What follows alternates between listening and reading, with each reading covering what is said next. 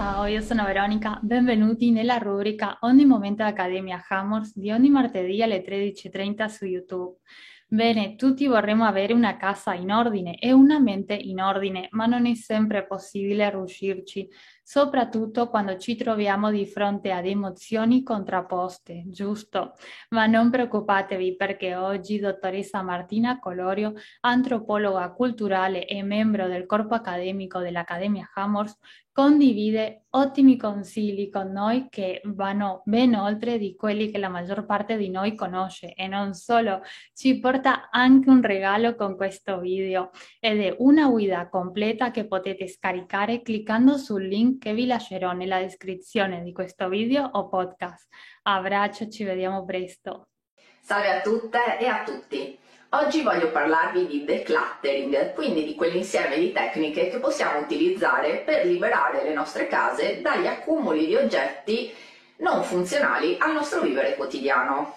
Clutter, infatti, in inglese significa ammasso, accumulo e ha intrinseco in sé un valore negativo di cose in più, di cose sporche e disordinate anche in un certo senso. Di decluttering si è sentito parlare soprattutto negli ultimi vent'anni, anche grazie alla divulgazione di Marie Kondo, la coach giapponese specializzata in organizzazione di interni, che aveva sviluppato il suo metodo chiamato appunto KonMari, nel quale il decluttering è portato quasi all'estremo, poiché è un decluttering pensato per eh, abitazioni di metrature estremamente ridotte, come sono quelle molto comuni nelle grandi metropoli giapponesi. Il clutter, quindi l'accumulo di oggetti, è un problema estremamente moderno. Infatti, prima del XIX-XX secolo, raramente noi tenevamo in casa oggetti che non ci servissero quotidianamente.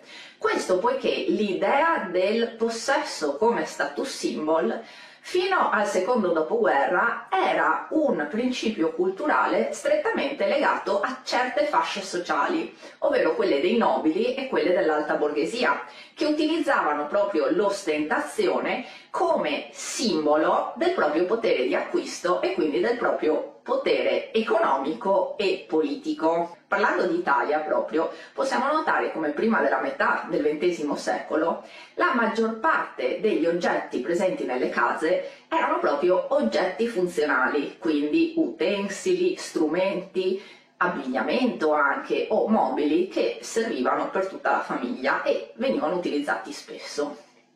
Invece da quel momento in poi, e la cosa è cresciuta ancora di più dopo la nascita delle tv commerciali negli anni 80, che hanno spinto all'acquisto a volte anche compulsivo di cose come compensazione di stati di disagio, quindi di bisogni o di necessità inespresse, ma anche di paure inespresse, ed è arrivata ai giorni d'oggi a diventare fuori controllo, portando a delle vere e proprie patologie per certe persone che sono quelle dell'accumulo compulsivo, accumulo compulsivo che può arrivare agli estremi di persone che vivono in vere e proprie discariche poiché non riescono a eliminare neppure la spazzatura.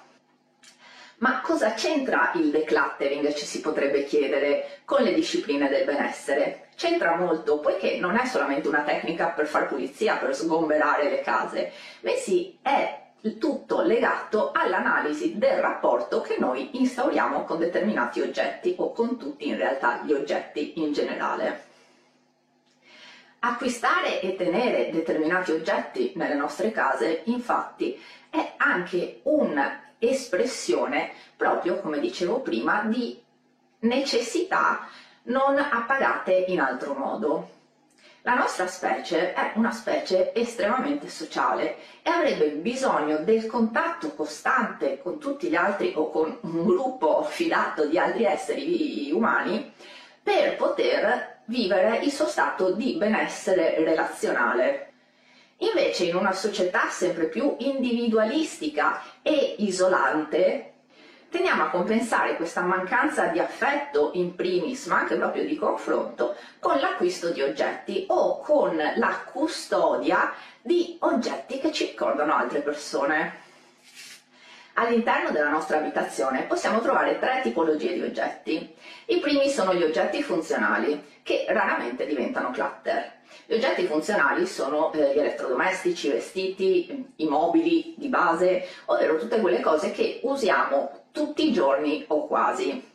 Ovviamente non parliamo di elettrodomestici che tiriamo fuori una volta al mese o magari per le feste, ma di quelli di uso comune. In questo caso non sono clutter poiché sono degli oggetti che ci servono a semplificarci la vita, quindi ci portano un pro, ci portano una cosa positiva per migliorare il nostro benessere quotidiano. L'unico caso in cui questi oggetti diventano clutter è quando magari vediamo che non funzionano più tanto bene o magari vediamo un'offerta imperdibile e decidiamo di comprarne un altro uguale più nuovo. Questo, nella quasi totalità dei casi, porterà ad avere due oggetti dello stesso tipo in casa, di cui uno magari custodito per mesi se non per anni in armadio. Se noi quindi sentiamo questa estrema urgenza di comprare una cosa nuova invece di quella che già era in nostro possesso, è fondamentale vendere la precedente. Fortunatamente oggigiorno vi è sempre più un approccio sostenibile al consumo, quindi le persone sono più propense a comprare cose di seconda mano. Questo in realtà veniva sempre fatto anche in passato, è stata proprio la cultura del commercio e del consumo estremo, a partire soprattutto dagli anni Ottanta per quanto riguarda a noi in Italia, ad averci spinto a considerare le cose di seconda mano come cose di qualità inferiore. Invece molto spesso rispetto a tantissimi oggetti prodotti con materiali di scarsa qualità, a volte la, gli oggetti di seconda mano, soprattutto gli elettrodomestici, possono avere delle qualità superiori e fortunatamente ci stiamo rendendo conto dell'importanza di un consumo consapevole per non peggiorare ancora di più la situazione attuale di crisi ecologica e eh, soprattutto ambientale. La seconda tipologia di oggetti che possiamo trovare all'interno della casa sono gli oggetti con valore affettivo. Gli oggetti con valore affettivo sono tutti quegli oggetti che ci ricordano qualcuno o qualche situazione passata. In questo caso è importante dividere gli oggetti che stimolano in noi una sensazione positiva da quelli che magari fanno emergere dei ricordi non piacevoli, come ad esempio se si tratta di eh, oggetti legati a eh, persone che amavamo e che non ci sono più e che quindi costantemente osserviamo ricordandoci quanto proviamo la mancanza di una determinata persona. Molto spesso, soprattutto se abbiamo tantissimi oggetti legati a un parente, a un partner o a un amico o un'amica che non è più con noi, vediamo che quello che si presenta è una mancata elaborazione del lutto, quindi la persona non è riuscita completamente ad accettare questa assenza e cerca di compensarla ricordandosi costantemente la persona che gli manca. Questo ovviamente porta ad effetti non positivi sul nostro benessere, poiché ogni oggetto sarà per sempre un memento di questa mancanza, quindi sarà come vivere costantemente questo lutto che non abbiamo elaborato correttamente.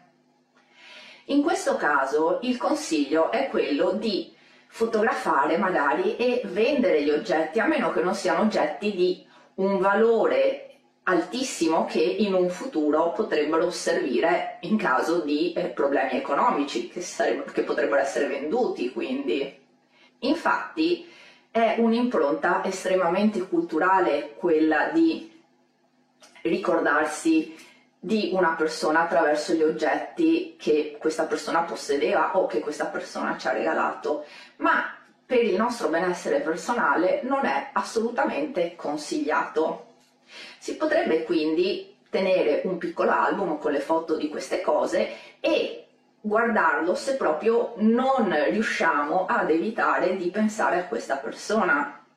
Non è che custodire degli oggetti collegati a questa persona ce la riporteranno in vita e noi abbiamo necessità di procedere all'interno della nostra vita senza rivangare costantemente il passato.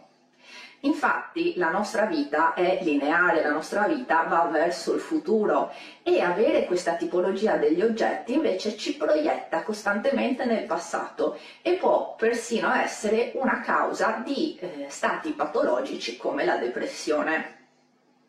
Di contro, se questi oggetti ci ricordano una situazione molto bella, quella che Marie Kondo definisce come fa brillare la gioia, fa scatenare la gioia, è importante tenerli all'interno della nostra abitazione solo se non ci portano via troppo tempo. Infatti dobbiamo sempre tenere in considerazione quanto tempo e quanto spazio dedichiamo ad ogni oggetto.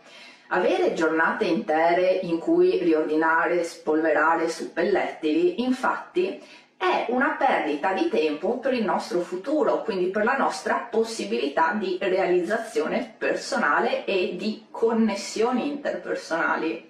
Noi sapiens siamo degli esseri sociali. Sfortunatamente ce lo stiamo dimenticando, ma l'importante non è creare all'interno della nostra casa una proiezione di ciò che ci manca, ma cercare nuovi contatti, nuove connessioni e anche nuove persone. Chiaramente non è sbagliato ricordarsi di chi manca e ricordarci anche di tutti i momenti positivi e a volte anche negativi che abbiamo vissuto con determinate persone. Tuttavia la nostra vita deve essere una costante evoluzione, un costante cambiamento, poiché solo nel cambiamento possiamo ottenere un miglioramento della nostra situazione di vita, quindi un miglioramento di qualsiasi ambito della nostra esistenza. Il continuo ritorno al passato invece non è altro che un sistema per rimanere ancorati ad un certo punto della nostra esistenza e se questo punto sfortunatamente non era un punto felice, non ci permetterà nemmeno di evolverci positivamente. La terza tipologia di oggetti invece che troviamo in casa sono proprio gli oggetti superflui.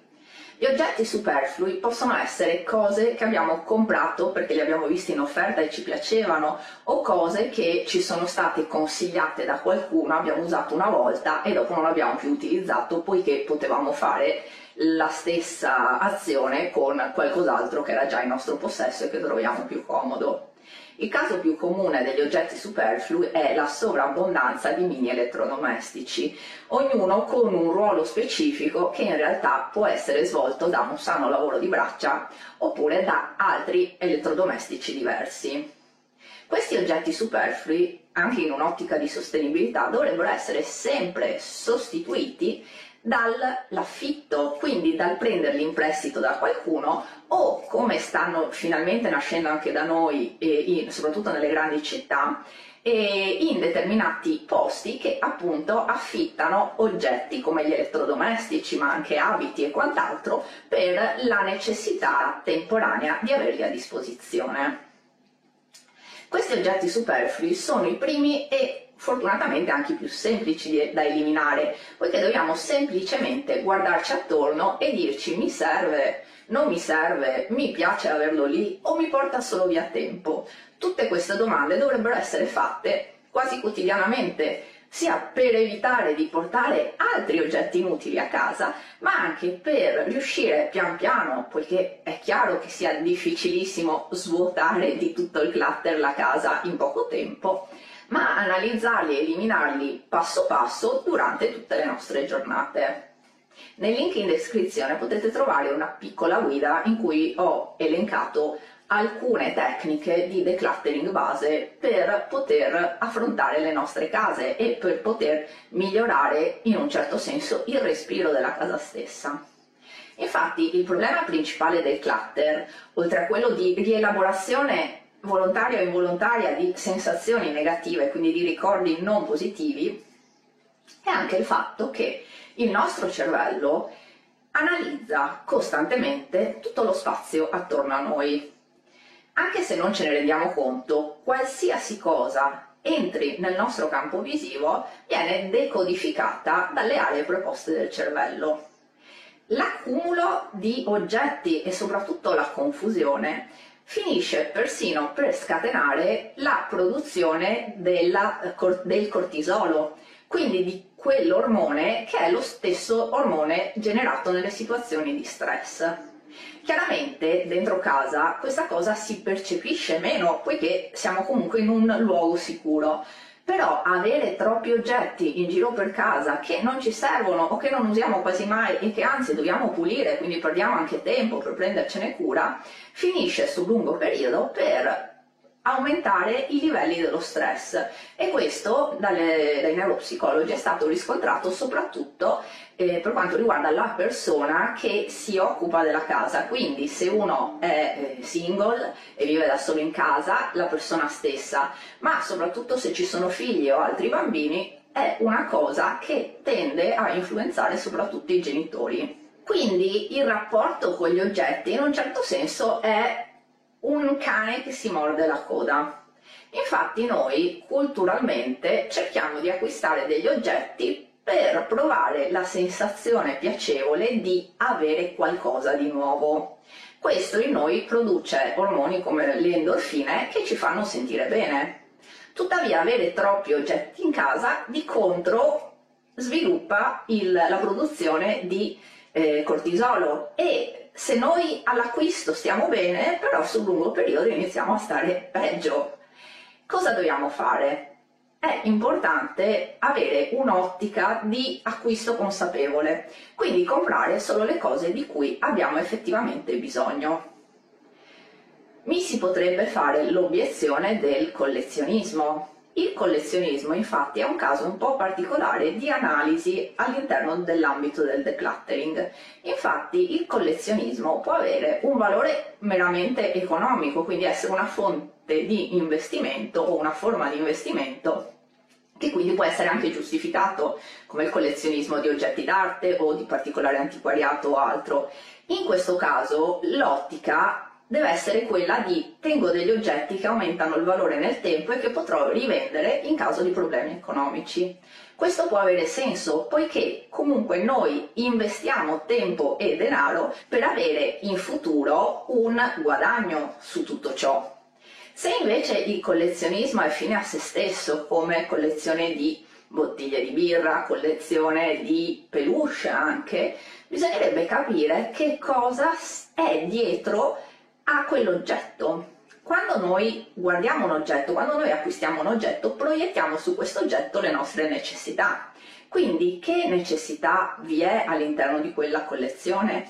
Una collezione di giocattoli che non aumentano il valore nel tempo può essere ad esempio manifestazione di una mancanza provata durante l'infanzia o eh, la collezione di particolari eh, oggetti con forme di animali o con colori o eh, afferenti ad un certo tipologia di lavoro, come ad esempio molto comuni sono le collezioni digitali, va invece a rappresentare una mancanza legata a quell'ambito. Magari uno avrebbe voluto fare il lavoro di sarta, non l'ha mai potuto fare, o eh, se pensiamo ad esempio anche alle collezioni di animali, uno magari proietta su quell'animale certe caratteristiche del suo carattere o certe caratteristiche che vorrebbe acquisire e che non riesce ad acquisire. Quando analizziamo queste collezioni, quindi è proprio importante confrontarci con noi stessi e domandarci perché stiamo tenendo questi oggetti, cosa rappresentano questi oggetti, cosa posso fare per poter cambiare la mia vita e ottenere quello che attualmente è un'illusione, poiché è la visione di una necessità mancata. Quando entro in una casa, infatti, entro sempre con lo sguardo dell'antropologa, quindi con uno sguardo etnografico e mi chiedo all'interno di questo ambiente quali sono gli oggetti culturali, quindi gli oggetti tipici di una certa zona. Ovviamente entri in una casa, ti aspetterai di trovare una cucina fatta in un certo modo, trovare una lavanderia, trovare un salotto e quant'altro. E cerco di osservare soprattutto quali sono invece gli oggetti specifici della persona. Cosa mostra la persona ai propri ospiti? Cosa mostra la persona a se stessa? cosa c'è all'interno di questi oggetti. Ci sono dei ricordi, ci sono delle speranze, ci sono dei desideri e o oh, soprattutto ci sono dei dolori inespressi. Soprattutto i dolori inespressi sono quelli da affrontare per primi e sono quelli legati, come dicevo, alle, eh, agli oggetti che rappresentano dei ricordi soprattutto di defunti. Ovviamente l'approccio al decluttering non può essere un ok, adesso vado a casa, svuoto tutto, butto via tutto, rinizio la mia vita da zero. Questo per alcuni potrebbe funzionare, ma sono casi molto rari, poiché un cambiamento drastico del proprio spazio domestico è un vero e proprio trauma per il nostro animale interiore. È come pensare a quando si prende un gatto e si va ad abitare in un'altra casa con questo gatto. Il gatto avrà bisogno di adattarsi man mano al nuovo ambiente, o anche i bambini. Noi invece lo facciamo in modo molto più spontaneo perché non ci rendiamo conto di quelle che sono le nostre necessità profonde, sfortunatamente. Quindi la pulizia drastica non è mai consigliata. Conviene sempre lavorare un po' per volta. Io do sempre due consigli, quelli di lavorare per funzione o quelli di lavorare per stanza, come anche quando si parla di feng shui di un'abitazione. Lavorare per funzione significa dedicare magari anche solo una volta alla settimana, una volta al mese, alla pulizia, quindi al decluttering di determinati oggetti. Un giorno magari ci si può dedicare ai vestiti, un giorno ci si può dedicare a riviste o libri, o quant'altro. Invece il decluttering fatto per stanze è quello invece di concentrarsi su un determinato ambiente e eliminare tutte le cose superflue da una stanza specifica. Quando parliamo di decluttering per stanze, il consiglio che do sempre è quello di partire dalla camera da letto. La camera da letto infatti dovrebbe essere il luogo più tranquillo, ordinato e ehm, che trasmette sensazione di benessere della nostra abitazione, poiché è proprio la nostra tana e il nostro luogo di riposo. Se vogliamo quindi fare un decluttering per stanza, cerchiamo sempre di partire dalla camera da letto e poi passare man mano alle stanze più utilizzate. Chiaramente se abbiamo un magazzino il magazzino sarà l'ultimo luogo da eliminare, anche perché quasi sicuramente sarà quello che ci porterà via più tempo. Però soprattutto nel magazzino, nelle soffitte o in certi disimpegni o luoghi dove tendiamo ad accumulare gli oggetti, è importante entrare con uno sguardo, definirei quasi marziale, quindi partire e portare a termine il lavoro senza interrogarsi troppo sul oh mio Dio, se mi pentissi non potrei più avere quell'oggetto. Se uno ha questo genere di dubbi, io consiglio sempre due cose. La prima cosa è, se è un oggetto che di solito è in vista e vogliamo e sentiamo di poter eliminare, magari di custodirlo in un posto non in vista, quindi questi magazzini, per un certo periodo di tempo. Se non sentiamo più la necessità di ritirarlo fuori, possiamo tranquillamente cederlo, venderlo o eliminarlo. Di contro, un altro approccio che consiglio è quello di fotografare gli oggetti. Le foto, infatti, ricordano l'oggetto, ti fanno avere la eh, memoria di quell'oggetto, ma non occupano spazio. Potrebbe essere considerato un, eh, un approccio non corretto, perché comunque va a riportare alla memoria determinate sensazioni che dovremmo completamente eliminare dalla nostra vita. Però vi assicuro che è un metodo che anche i più reticenti nell'eliminazione degli oggetti da casa vedono come un sistema abbastanza efficace per poter fare quel passo in più che non hanno mai il coraggio di fare, che è quello di dare via gli oggetti. Quindi cerchiamo di rendere la nostra casa un ambiente armonico, sano e che faccia suscitare in noi solo sensazioni positive e creative, che trasmetta in noi sensazioni di benessere e di abbondanza. L'abbondanza infatti non è l'accumulo di oggetti, L'accumulo di oggetti è l'illusione di abbondanza, soprattutto come dicevo, se questi oggetti non hanno nessun valore economico che potrebbe salvarci in un momento di difficoltà finanziaria. L'abbondanza è proprio il nostro senso di benessere, il nostro senso di crescita e il nostro senso di cambiamento in miglioramento. Utilizzate quindi i consigli nella guida o anche createvi dei vostri veri e propri sistemi di analisi e di eliminazione del superfluo per poter trasformare in modo positivo le vostre esistenze e soprattutto per imparare ad evitare lo spreco e l'accumulo di oggetti superflui. Io quando parlo di decluttering, essendo anche un attivista in ambito ambientalista, insisto molto proprio sulla necessità di evitare il consumo. Sfortunatamente le nostre società commerciali hanno eh, basato l'idea di benessere proprio sull'idea dei consumi, il famoso PIL.